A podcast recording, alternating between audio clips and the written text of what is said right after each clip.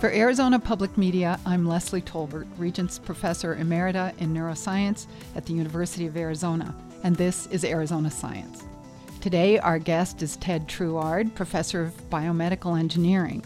Ted's research group is pushing the boundaries of medical imaging, especially imaging of the brain. Thanks for coming to talk with us, Ted. It's my pleasure, Leslie. You use a very strong background in physics in your work. Can you tell us how you got from physics to what you're doing now? Sure. I uh, was a undergraduate physics major and was trying to find what kind of physics I'd be interested in and took a class, a human physiology class my senior year and was blown away by how our body works. And from then that point I started looking into how I could combine physics with biology or medicine and there was a relatively new field of biophysics back in the in the mid 1980s, and so went into a biophysics graduate program. And it was there that I got interested in magnetic resonance imaging. So, what are you doing with MRI right now? My group works in two areas. Um, one is trying to improve the technology itself, and that can be from either collecting data faster or collecting data so that we can get higher resolution images. And so both of those aspects are important. And are those students physicists? The, most of the students in my lab are either biomedical engineering students, physicists, or electrical engineers. And then what else are you doing?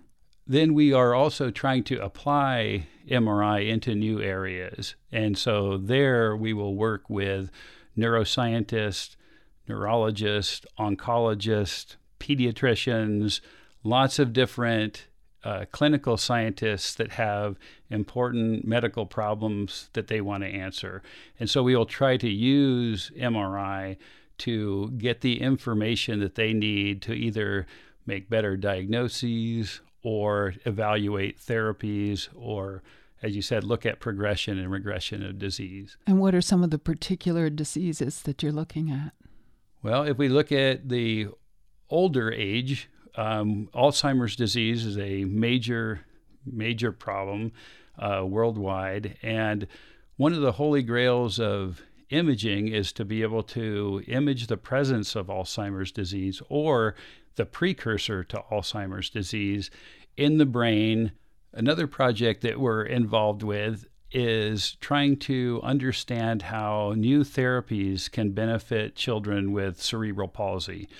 Uh, uh, pediatricians are coming up with uh, fascinating new types of therapies that, that are early, uh, given early when children are very young, and intensive, meaning that they go through physical therapies hours uh, uh, in a day.